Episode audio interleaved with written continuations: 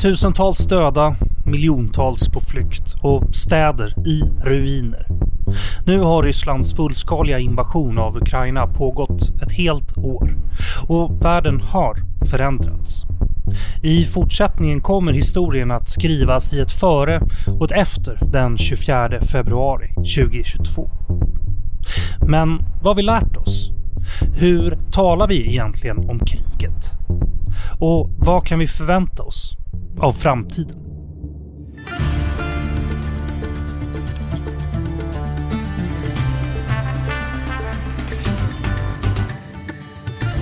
Du lyssnar på Utrikespolitiska institutets podd Utblick och jag heter Jonas Lövenberg.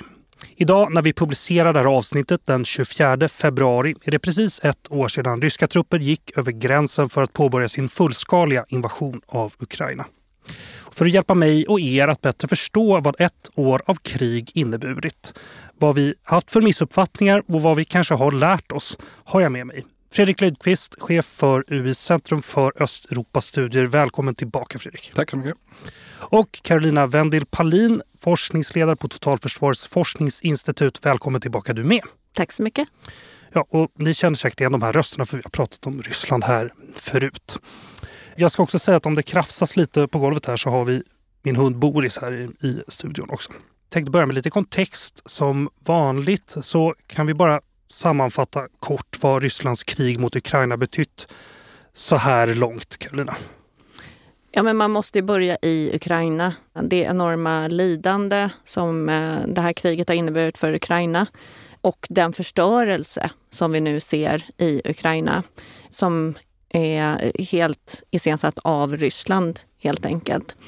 Dessutom så har ju Ukraina mer än någonsin blivit en nation och ett land. Och man enas i mångt och mycket just i kampen mot Ryssland. Så det är en stor förändring som har hänt.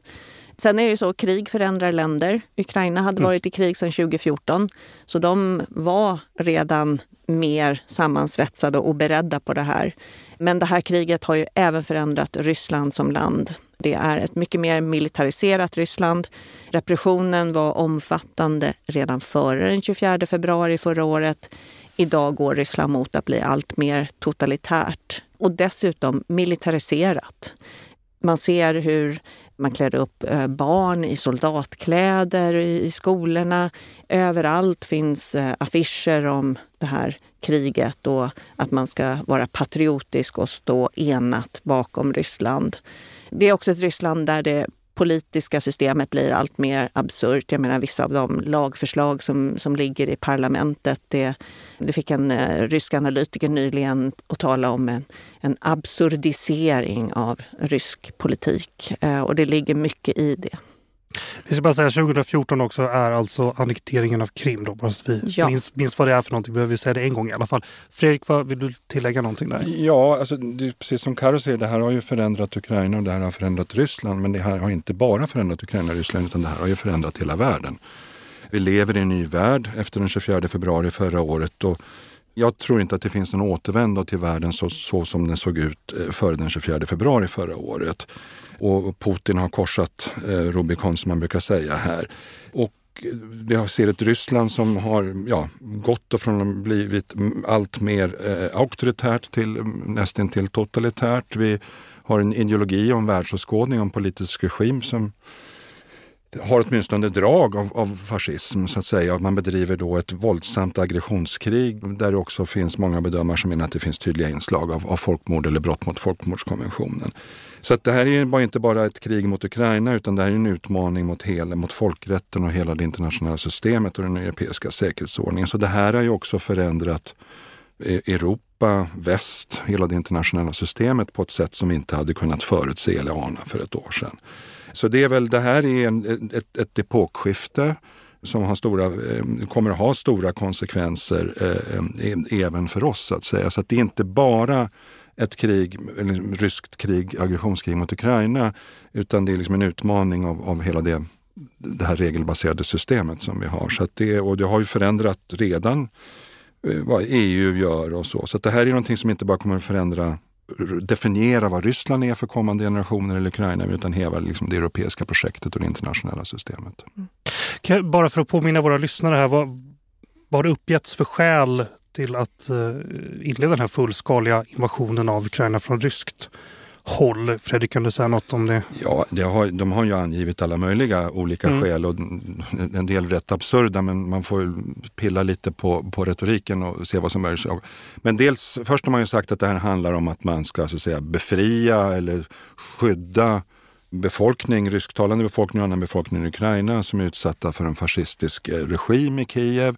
Man ska avnazifiera Ukraina och avmilitarisera Ukraina. Men, och sen har retoriken över tiden också gått ut på att man är eh, det här är ett slags, eh, man befinner sig i en konflikt med väst och väst är ute för att liksom förgöra Ryssland och så. Men det som gömmer sig bakom allt det här, det handlar ju om att Ryssland vill ha fullständig politisk kontroll över Ukraina och, och inlämna uh, Ukraina i en, i en, en rysk uh, så att säga, inflytandesfär. Och Putin har ju förnekat, och det gjorde han ju en artikel då också sommaren 2021, att det finns någon, någon eh, att det inte finns, han förnekar att det finns en ukrainsk nation eller mm. en ukrainsk stat utan Ukraina kan bara existera som en, en del av en större rysk verklighet. Jag tycker man kan lägga till där också att förutom att kontrollera Ukraina både inrikespolitiskt och utrikespolitiskt så finns ju också en målsättning egentligen att pressa tillbaka Nato i Europa och USAs närvaro i Europa. Och där har, har ju effekten blivit den rakt motsatta. Mm. Om vi pratar om olika effekter av det här kriget så en av effekterna är ju faktiskt att Nato står mer enat än någonsin. Och dessutom Finland och troligen Sverige är på väg in i Nato. Något som, skulle ha varit, ja, som vi skulle ha tyckt var otänkbart för ett år sedan eller ett och ett halvt år sedan. Och Ukraina är ju mer inlämnat i väst än någonsin tidigare. Och Ryssland har ju förlorat Ukraina. Det finns ju ingen på, det kommer att ta många generationer innan så att säga, den ukrainska befolkningen efter det de har genomlidit nu kommer att kunna ha någon som helst sympati för, för Ryssland. så att säga. Mm. Jag ska också fråga om en annan sak. Vi ska inte prata så mycket om vad som händer på marken, inte det vi ska göra här, men bara för om vi kan få någon bild av de liksom förluster som de stridande parterna har lidit. Hur stora är förlusterna i Ukraina? Så här, går det att säga någonting om det? Karolina, du var inne på det lite förut. Men... Ja, men vi vet ju inte hur stora förluster man har haft i termer av dödade soldater på de båda sidorna. Båda vill spela ner sina egna förluster och överdriva den andra sidans. Men jag tror att vi kan vara ganska trygga i uppskattningen. Trygga är inte rätt ord för det, det är så fruktansvärt. Att det rör sig om tiotusentals. Och det är troligen femsiffrigt, att det är mer än hundratusen som mm. har gått åt. Och dessutom då, det är enormt många som är på flykt i Ukraina. Den senaste siffran jag såg var 8 miljoner internflyktingar, kanske 5 miljoner som har lämnat Ukraina. Men det är ju egentligen bara de här siffrorna på ytan, för det är ju liv som har slagits i spillror. Drömmar som har gått i kras, framtidsdrömmar. Så att eh, det, det är svårt att riktigt sätta siffror på allt det lidande och den förstörelse som Ukraina genomlever. Det är väl också många ryssar som har lämnat Ryssland och som också är på flykt på något sätt här, eller? Ja, vi såg en emigrationsvåg precis efter att kriget inleddes. Men sen då den andra emigrationsvågen när unga män flydde mobiliseringen, det var nog just för att man inte ville delta i kriget i många fall. Inte att man var kanske emot kriget ens en gång. Mm. Så att det har ju varit olika vågor av emigration från Ryssland. Men det går ju inte att jämföra med det som Ukraina går igenom. Förstås. Ja. Sen ska man ju lägga till att det här är ju inte vilket krig som helst, eller ett vanligt krig i den meningen att man liksom bekämpar militära mål. Alltså första ska man komma ihåg så storleksordningen som Carolina var inne på. Det här är ju det mest omfattande krig vi har sett i Europa. Användningen av militärt våld sedan andra världskriget. Men det andra är ju då att det här är ju och det är därför då som många talar om att det finns inslag av, av brott mot folkmordskonventionen. Här. Så det riktar ju sig mot den, den ukrainska nationen och den ukrainska befolkningen. Och vi har också sett det som har hett, skett på de områden som har, har ockuperats av Ryssland, nämligen då tortyr, avrättningar, deportationer och inte minst av barn då som man har tvångsförflyttat till, till eh, Ukraina. Så att det, det finns olika sorters krig så att säga och det här är ett krig som verkligen syftar till att slå mot, mot befolkningen och civilbefolkningen. Och inte minst sen också det som vi har sett under hösten här när man slår mot kritisk infrastruktur just för att åstadkomma humanitärt lidande och förmodligen också med avsikten att, att skapa flyktingvågor. Och det, det skryter man ju om på rysk tv. Det är ju brott mot Genèvekonventionen och, och allting vad vi liksom har kommit överens om att vi, vi inte ska göra i krig. Nu har kriget pågått ett år och eh, det har liksom skildrats i pressen och man pratar om det här ofta. Då. Jag har några påståenden och uttryck här och frågor om kriget som ofta dyker upp i rapporteringen som jag tänkte att ni skulle få kommentera eller förklara eller säga vad ni tycker om. Och jag tänkte börja med det här. Kriget i Ukraina vad säger ni om det sättet att uttrycka sig? Fredrik, jag vet att du har en åsikt om det här. Ja, nej men det här går ju tillbaka lite grann också. Jag är ju då av åsikten att det här är ett krig som har hållit på nu i snart nio år. Att det mm. inleddes 2014 men hade ju en väldigt kraftig upptrappning då i, i, februari med det här storskaliga invasionsförsöket. Men i början av 2014 så försökte ju Ryssland porträttera det här som att det här var liksom ett, ett ukrainskt inbördeskrig och det var en etnisk konflikt och det här var ingenting som Ryssland hade att göra med och så. Och jag tror att det är viktigt att man då pratar att det här handlar om ett mellanstatligt krig där Ryssland är angriparen, aggressorn. Och därför bör man prata om Rysslands krig mot Ukraina. Därför att annars så skapar man lite förvirring att det är någonting som sker i Ukraina, lite oklart vems fel det är och vem som ligger bakom och så. Och vi pratade ju inte riktigt om Polenkriget 1939 och så vidare. Därför tycker jag man ska vara tydlig med att det första det är ett krig och det andra är att det är liksom Rysslands aggressionskrig mot Ukraina. V vad säger du till oss då som vi skriver det här i en rubrik eller ingress då? Då är ju kriget i Ukraina praktiskt. Ja, jag förstår att det kan finnas liksom en, en, en journalistisk poäng och att det är kort och, och snärtigt och folk vet det. Men ändå, det riskerar lite grann att leda tankarna fel och också spela den ryska propagandan mm. och lögnerna. Alltså spela med det. Det är värt omvägen mm. helt enkelt. För Carolina, vill du säga något om det? Nej, men jag tycker att det, det är viktigt att vara exakt och eh, uttrycka sig tydligt om vad det är som händer. Det finns en väldig poäng med det och återigen, inte minst givet det det pris som Ukraina betalar så tycker jag att vi är skyldiga dem det. Okej, men jag bara tänkt på det här för på UI då, det här pratar vi mycket om och ni på SEVS är väldigt noga med, med den här formuleringen. Alltså, kan vi bara gå lite djupare? Varför är det dåligt att uttrycka sig på det här sättet? Alltså, kan det ge en missvisande bild av kriget ja. i, i, hos allmänheten? Är det det, det som är risken? Det, visst är det liksom? så och också att man spelar med den ryska propagandan. Och jag tror att det är väldigt viktigt och jag tror vi kommer att komma tillbaka till det i diskussionen här. Att, nämligen hur vi talar om det här, hur vi beskriver det. Eh, det handlar ytterst om att man har en korrekt problembeskrivning. Mm. Och det gör att får man problembeskrivningen eller problemanalysen fel, då kommer vi också dra fel slutsatser i tanke på hur man ska förhålla sig och lösa det. Det andra är också att det finns en väldigt viktig poäng att vi uttrycker oss exakt och precis som Carolina underströk här, nämligen att ur ett folkrättsligt perspektiv. Därför att vi kommer också komma till frågan alltså hur kan vi hålla Ryssland ansvarigt, ansvarsutkrävande för det man gör. Och då är det viktigt att man i folkrättsliga termer använder rätt korrekta folkrättsliga termer för det här. Mitt nästa uttryck här som jag har skrivit ner är alltså Putins krig i Ukraina. Då. Är det Putins krig i Ukraina, Karolina? Vad säger du? Ja, men det är ju Rysslands krig mot Ukraina. Ja. Och eh, jag menar, det är naturligtvis Putin är, är ju den som sitter längst upp i hierarkin i Ryssland och det har blivit ännu mer centrerat kring honom som person under det gångna året.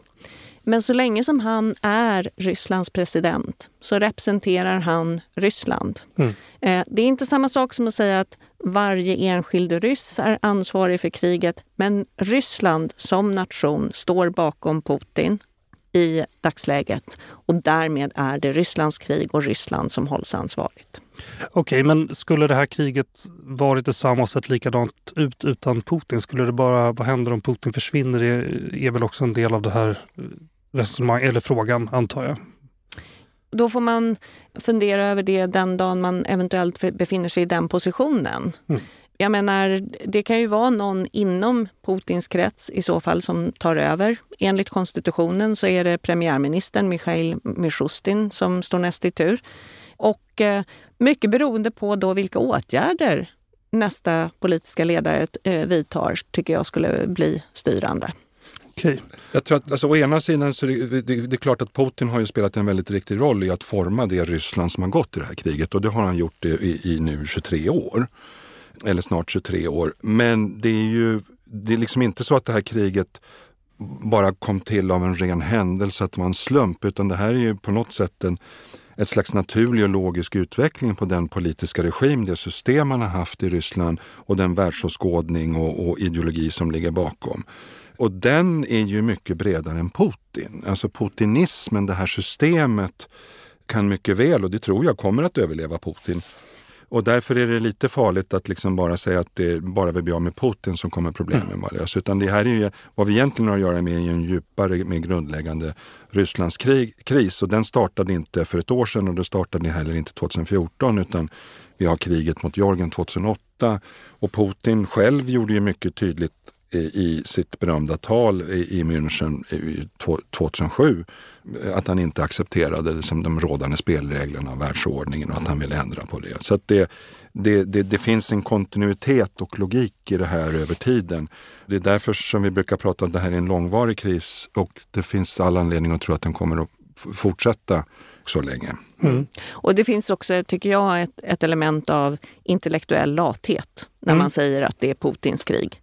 Därför att man vill hitta någon snabb väg ut ur det hela. Men precis som Fredrik säger, det här är resultatet av en lång utveckling och det är inte isolerat till en person utan många av de här tankegångarna är vitt spridda inom den ryska eliten och faktiskt också bland befolkningen.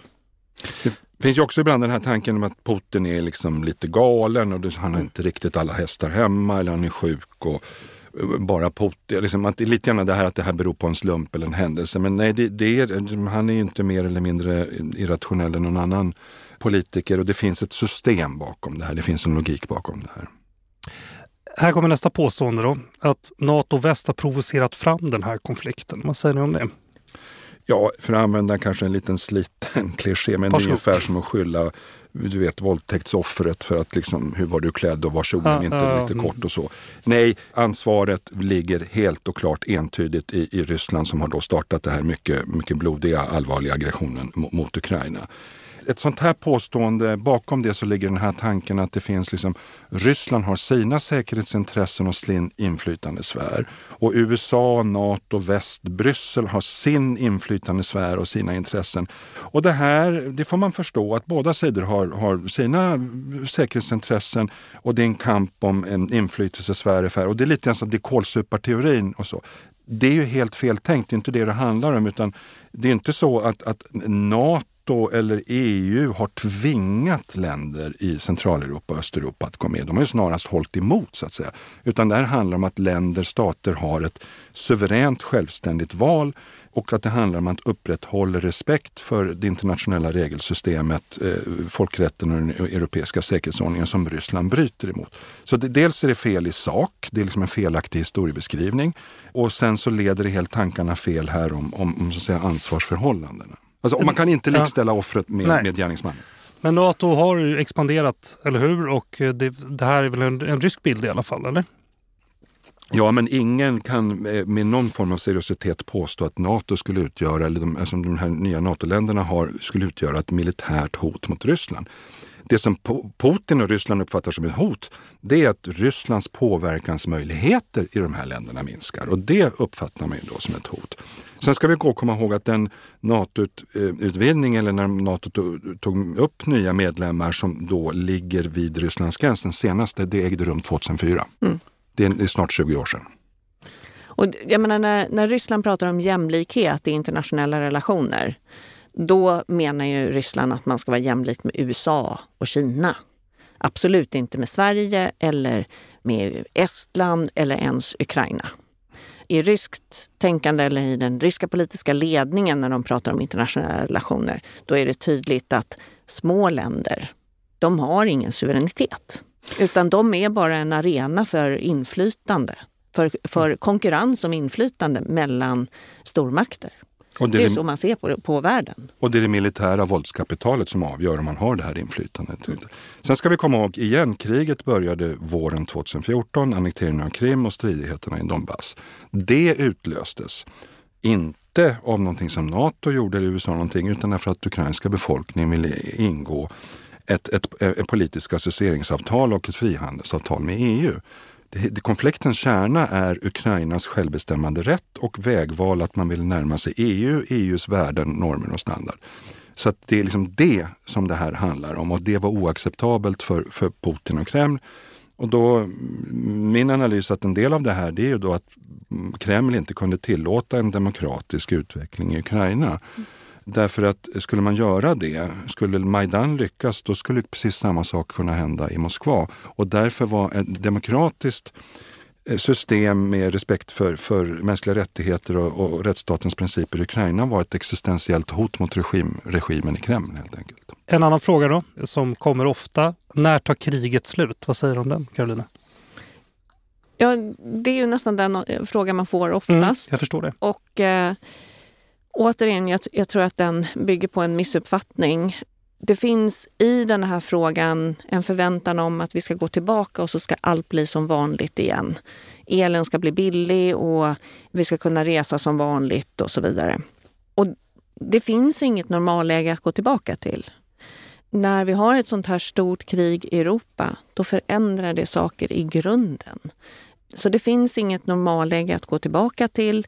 Och dessutom, det är som att man utgår ifrån att det är bara ett slut på kriget som, som kan bli nästa utvecklingsfas.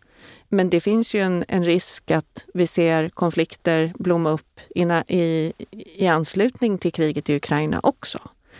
Så jag, jag, tror att i den här frågan finns någon förväntan om att allt ska gå tillbaka till som vanligt igen. Och om det är någonting jag tycker vi borde ha lärt oss, vi borde ha lärt oss det 2014, vi borde definitivt ha lärt oss det under det gångna året, är att vi måste tänk, lära oss att tänka det otänkbara också.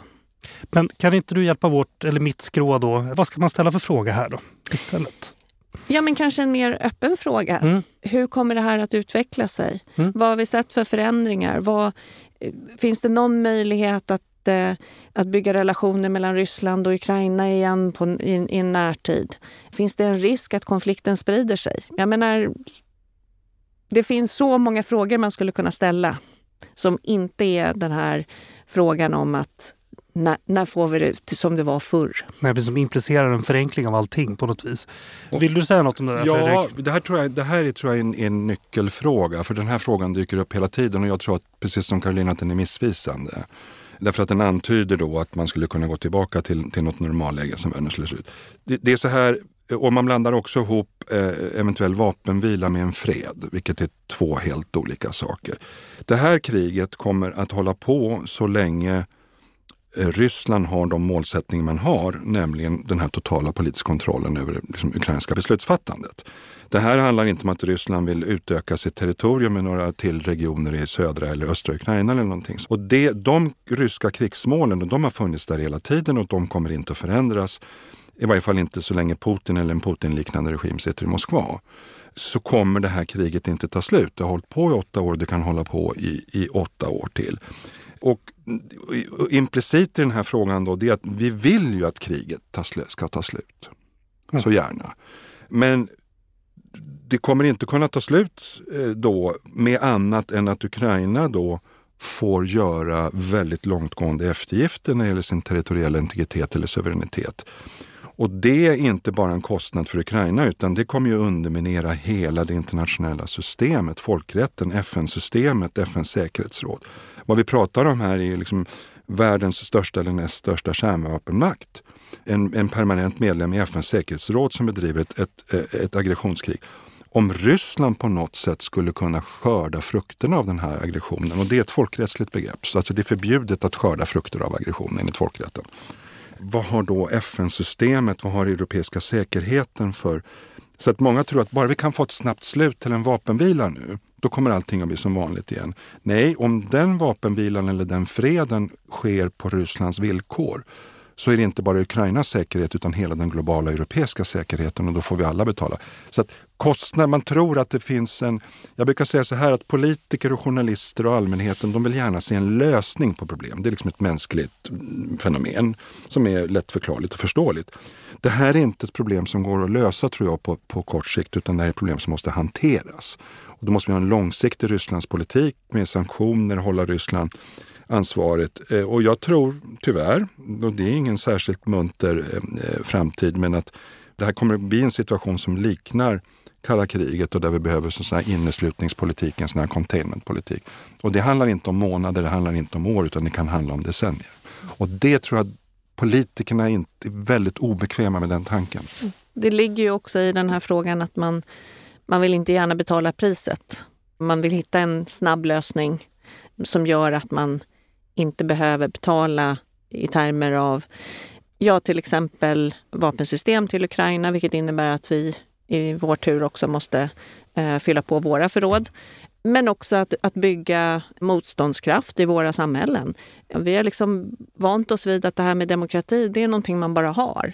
Men i själva verket är det någonting som man måste kämpa för hela tiden och, och utveckla. Och Ukraina visar oss ju det nu. Vad, mm vad man kan vara beredd att betala för, för frihet och, och demokrati. Och höga energipriser och sådana mm. saker. Och det här är också den här, ett, liksom, ett tankefel då, nämligen att om det här tar slut nu, då kommer det inte kosta, då, kan liksom, då försvinner kostnaderna. Men det är precis tvärtom. Om, om det här slutar eller liksom vi tillåter Ryssland på något sätt vinna eller dra slutsatsen att militärt våld lönar sig, då kommer ju kostnaden, alternativkostnaderna kommer bli mycket, mycket högre på sikt. Så det finns det här kortsiktiga tänkandet att ja, men vi tror att vi kan spara pengar, och inte bara pengar utan också säkerhet om vi försöker få den slut. Men då blir egentligen de långsiktiga kostnaderna mycket högre. Så det är liksom uthållighet. Och det är därför, för att återvända till den ursprungliga frågan, det är därför det är så viktigt hur vi talar om det här kriget, om problemet, Rysslandskrisen. Därför att hur vi analyserar och definierar problemet leder också tankarna i den riktningen där vi letar lösningar så att säga. Och gör vi fel lösningar då kan det få fatala konsekvenser. Nu har vi pratat om några olika uttryck här men det görs ju olika analogier om kriget som att man jämför det med andra världskriget, med kalla kriget. Och, och så här, vad, vad, säger du om, om de här eh, jämförelserna Karolina? Ja, men, analogier kan ju vara ett, eh, ett fruktbart sätt att åskådliggöra någonting att få syn på något perspektiv i en, en konflikt till exempel eller ett skeende. Det som kan vara mer vanskligt är om man, om man drar den här analogin för långt. För ofta finns det då en, en rad fallgropar, en, en rad grundläggande skillnader, skillnader mellan situationen som den är nu och det man jämför med. Och, och, det som ofta sker, tycker jag, när man då jämför med andra världskriget eller första världskriget, då är det som att man, man fastnar i jämförelsen. Om det gick så i första världskriget, ja men då måste det gå så här också. Mm. Men det finns ju faktiskt ingenting som säger det. Så, att, så länge man använder det för att göra en illustration av någonting eller synliggöra no, någon aspekt av konflikten så, så tycker jag att det kan vara fruktbart. Men som sagt, man ska vara väl medveten om alla fallgropar. Alltså det finns ju falska, falska analogier och felaktiga liknelser och metaforer som kan leda tankarna rätt fel.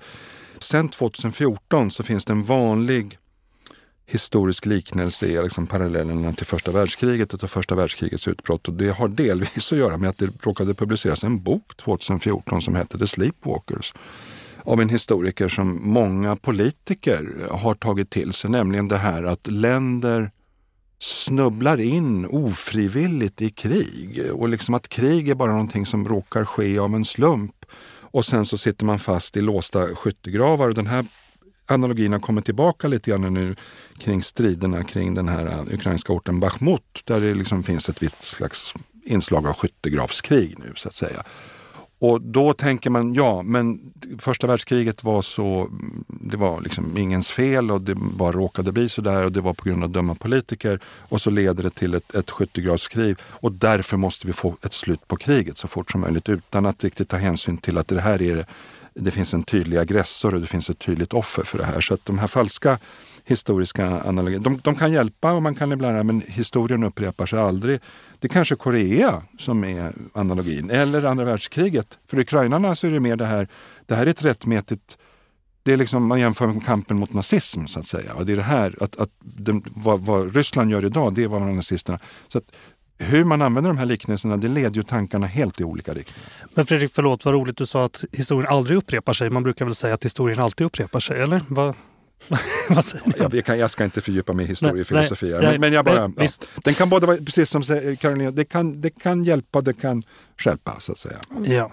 Vi, eller ja, ni ska jag säga, som ändå arbetar med det här och är väldigt insatta. Vad har varit mest förvånande då?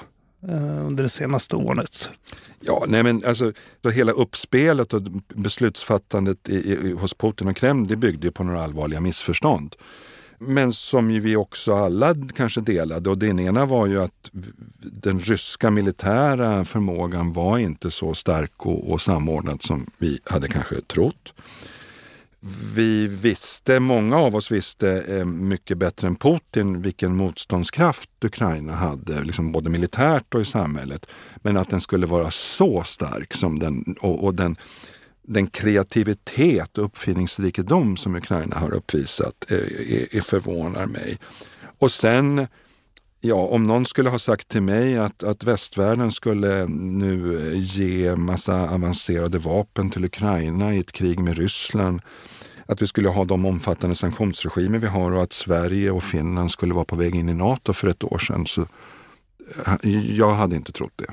Nej, Karolina, vad säger du? Nej, men jag håller med. Naturligtvis, Rysslands militära förmåga var definitivt mindre imponerande än vi trodde. Sen ska man inte spela ner den för mycket. Det är ändå så att de har tagit enorma landområden i Ukraina. Jag måste erkänna att jag förvånades över, jag visste att det ryska beslutsfattandet var dysfunktionellt och att, det hade, att Putin hade isolerats mer och mer under covid-19. Men när jag såg bilderna från det här famösa mötet i säkerhetsrådet den 21 februari, det var först då som jag insåg vidden av detta. Förlåt, beskriv den bilden, det finns en tydlig bild. Ja, ja eh, han träffade sitt säkerhetsråd, det här ska ju vara hans närmaste rådgivare. Putin alltså. Ja, ja. I en stor sal och eh, de fick inte komma närmare än sex meter. Att man, och inte minst då när man som president ämnar gå i krig inte träffar sina närmaste rådgivare på mindre än sex meters håll. Det är någonting djupt dysfunktionellt i det. Och det här har ju bara förstärkts skulle jag säga under året. Att man, även när han träffade sin generalstabschef och sin, sin försvarsminister vid det här långa bordet som jag tror alla har sett i tidningarna, då har han redan inlett en militär operation och han träffar inte sina närmaste militära rådgivare. Det är djupt oroande. Och, och alltså den här säkerhetsrådsmötet då som ju också sändes ut på tv ja. för öppen publik där Putin förnedrar, förödmjukar sina närmaste rådgivare och som tvingar, alltså det, det var verkligen fram till dess hade jag trott att det fanns en inre krets. Där Putin, den var trång och den var liten men det var fem, sex personer eller någonting sånt.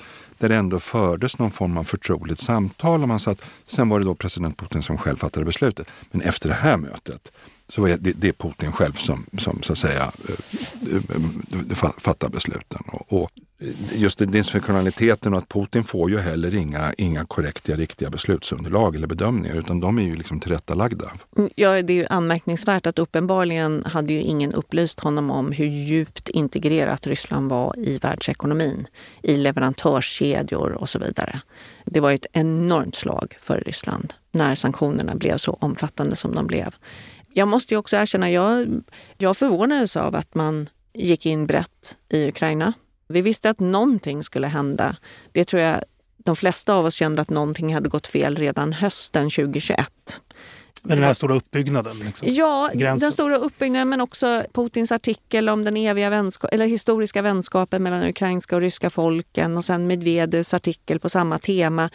Det var uppenbart att någonting hade gått fel i kommunikationen helt enkelt. Men Ryssland har ju väldigt länge varit skickligt på att spela en svag hand så att man ändå har lyckats flytta fram sina positioner. Så att det här, den enorma risk det ändå innebar att försöka ta Ukraina med ja, vi vet ju inte exakt, men säg att de hade ungefär 180 000 man. Det här är ett enormt landområde.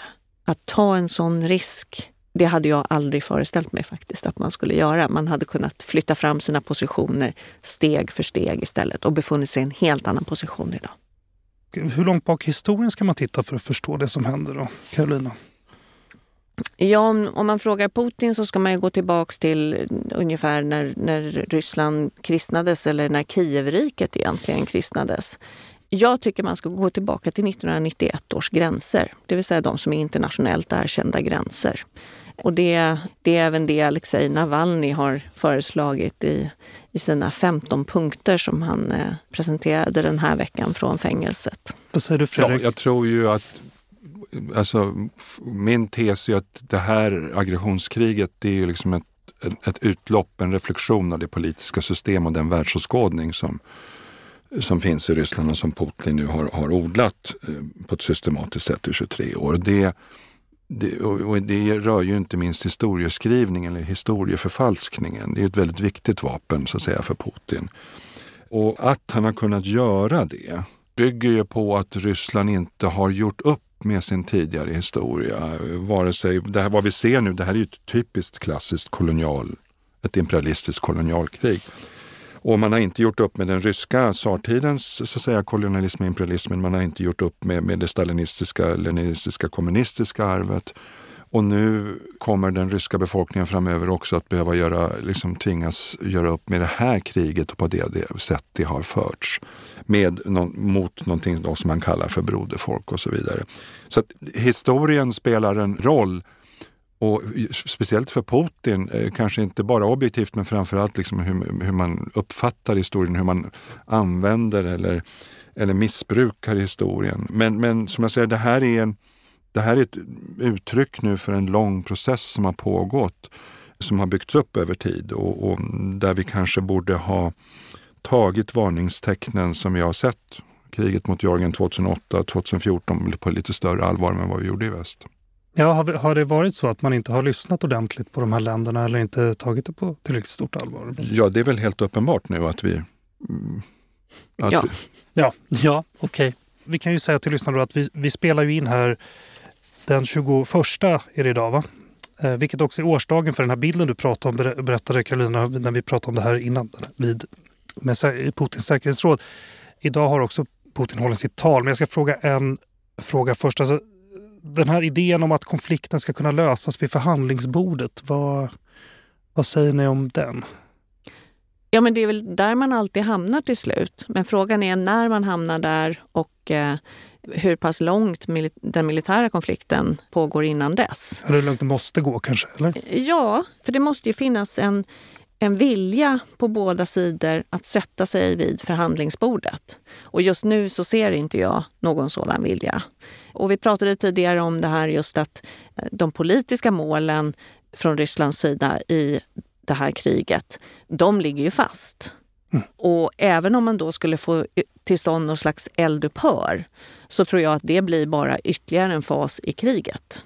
Man kommer att flytta fram sina positioner vid ett senare tillfälle ändå, när man återigen har byggt upp militär styrka. Och det här är naturligtvis Kiev väldigt medvetna om. Det är därför de inte heller vill sätta sig vid förhandlingsbordet.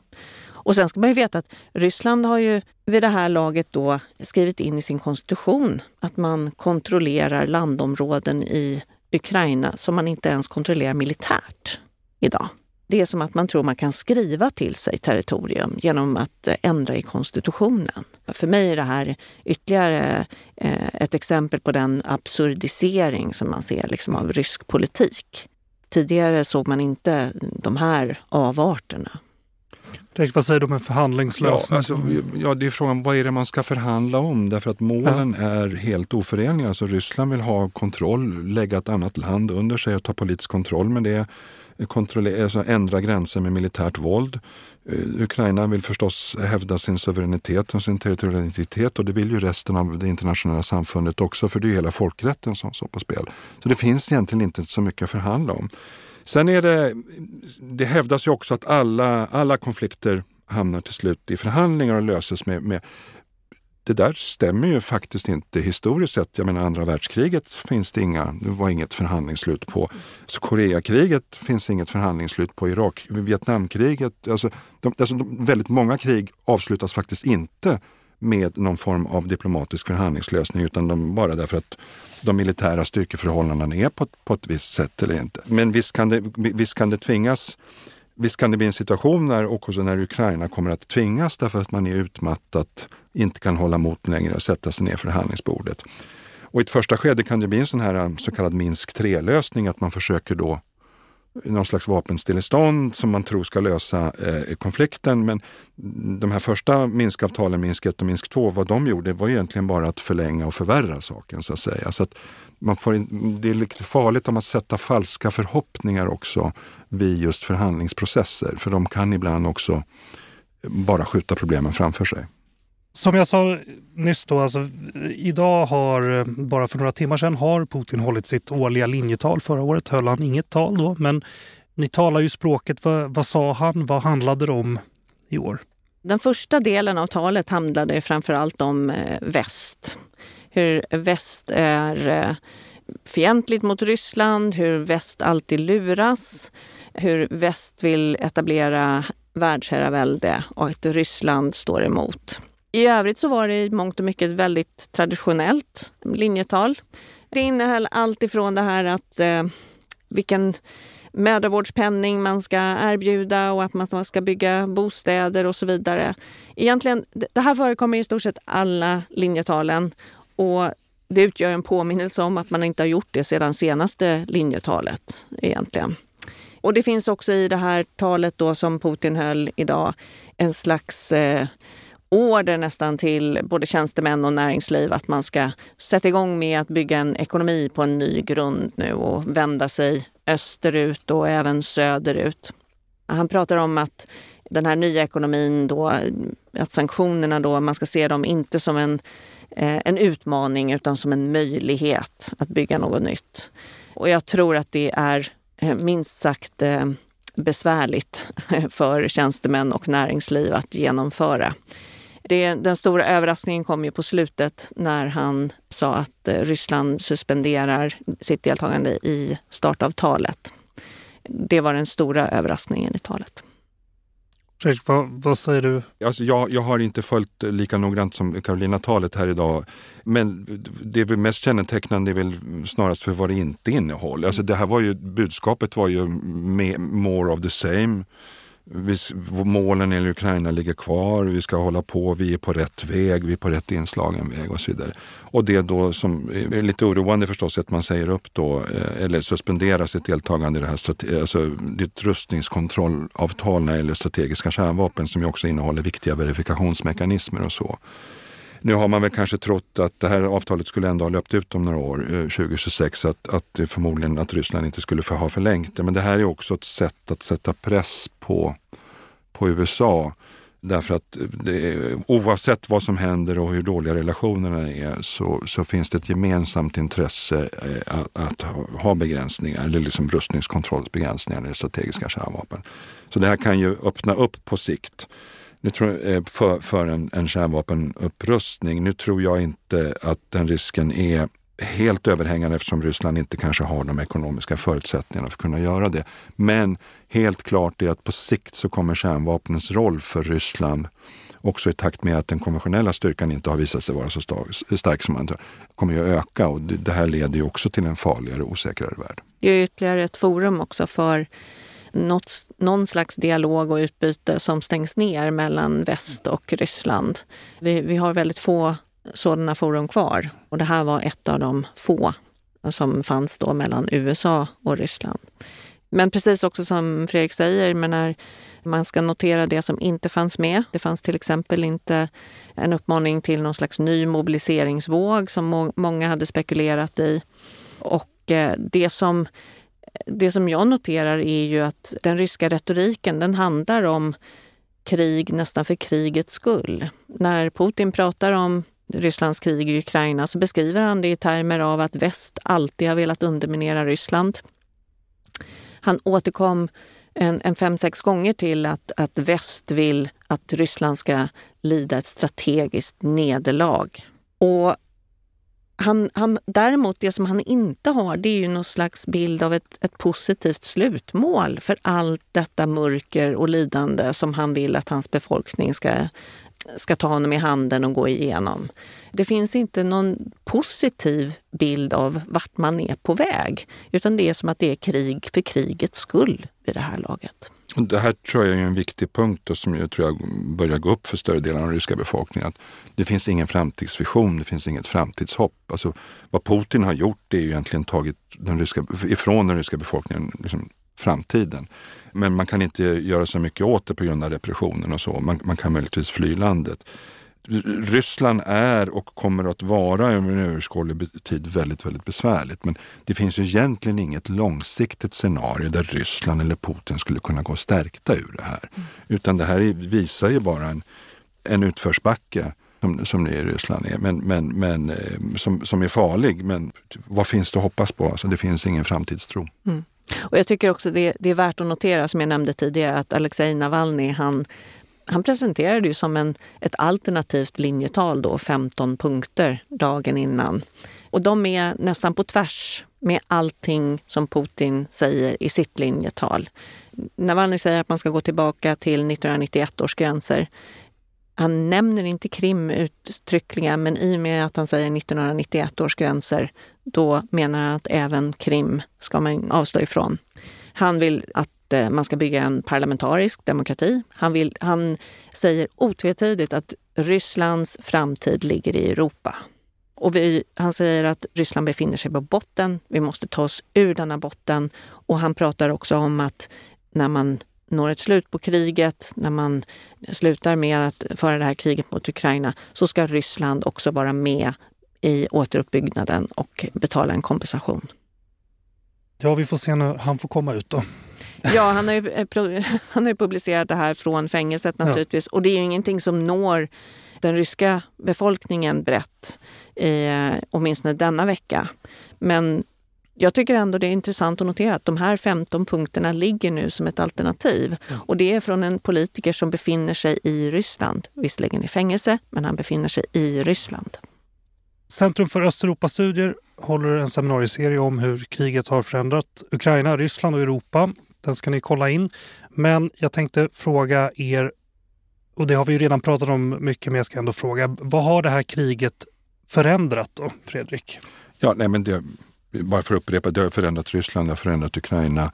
Det, det, det förändrar väst och det förändrar EU och det har förändrat för Sverige i och med att vi har beslutat oss för att söka medlemskap i Nato som är en, en kanske största säkerhetspolitiska förändringen sedan andra världskrigets slut. Mm. En, en, ändring av vår säkerhetspolitiska linje som är 200 år gammal. Så det har förändrat väldigt mycket. Mm. Och det har förändrat Nato. Nato har ju hittat tillbaka till sin eh, kärnuppgift. Så att det finns ju en helt annan dynamik inom Nato. Det Ryssland som vi ser just nu är, det är inte samma Ryssland som för ett år sedan. Och frågan är ju vart det är på väg någonstans. Men, men just nu så ser det väldigt mörkt ut skulle jag säga. Vad spelar omvärldens engagemang för roll då i utfallet av kriget? Vad, Fredrik, vad säger du? Ja, väldigt betydande. Alltså ibland man får den här frågan, hur ska det här sluta?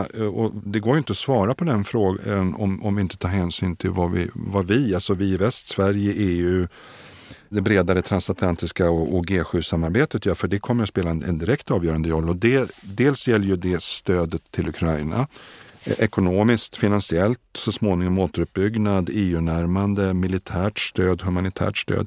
Men det handlar ju också om, om vår Rysslandspolitik, eh, sanktionspolitiken, vår vilja och förmåga att hålla Ryssland ansvarigt för det som sker.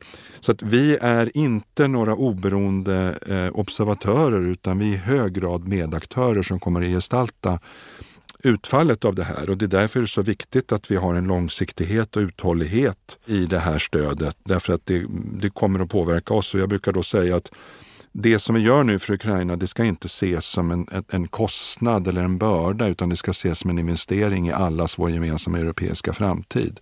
För det det handlar om, det här handlar inte bara om Ukraina, utan det handlar också om oss själva. Vad säger du Karolina?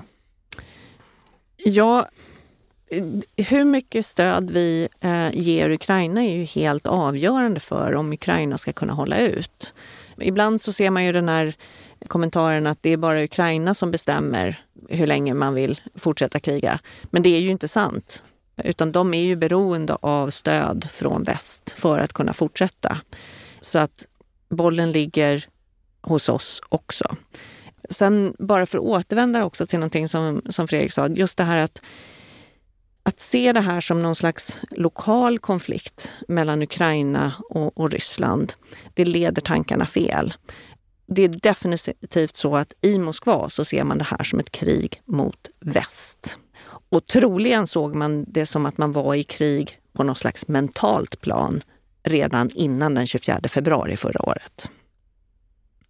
Ju fortare vi inser att det här är fallet, desto bättre tror jag att vi kan också sy ihop vårt svar på den här utmaningen som det innebär. Om man ska tänka i termer av vad, vad, vad tycker Ryssland är absolut mest besvärligt? Ja, men det är när vi står enade. Det är när vi har en långsiktig målsättning och dessutom visar att vi är redo att betala det priset som det innebär att nå dit.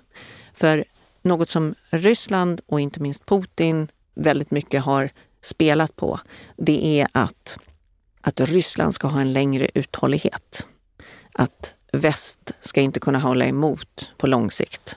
Ryssland har en, en, en historia av att kunna bedriva en konflikt med ganska dåliga resultat, men just att hålla på länge och inte bry sig om kostnaderna. Och det är det man, man spelar på. Så därför enighet, att vi är koordinerade och att vi visar att vi är långsiktiga i våra målsättningar. Det skulle jag säga är det viktigaste framöver. Avslutningsvis då, vad ska vi som följer det här, vad ska vi hålla utkik efter? Vad ska vi hålla koll på? Ja, det, jag brukar säga att det här är, det, det utspelar sig på många olika arenor. En är förstås liksom, den militära utvecklingen, alltså hur går det på slagfältet. En annan är vårt stöd då, som vi har pratat om här och Karolina pratade om vårt stöd till Ukraina. Eh, en tredje är liksom vår, vårt ansvarsutkrävande i förhållande till Ryssland, eh, isolering av Ryssland. Men sen beror kommer det också bero på den inre liksom, eh, utvecklingen i ett land som Ukraina, alltså motståndskraften och så vidare. Men också de inre dynamiken i Ryssland. Där tror jag inte att det finns finns någon särskild eh, hopp för optimism eh, och så. Men det är klart att det här är ett stresstest för hela det, för det ryska samhället. Men också inte minst eh, Alltså hur ser man på det här i, utanför eh, liksom Europa och det transatlantiska sammanhanget, alltså det som vi brukar prata om, det globala syd.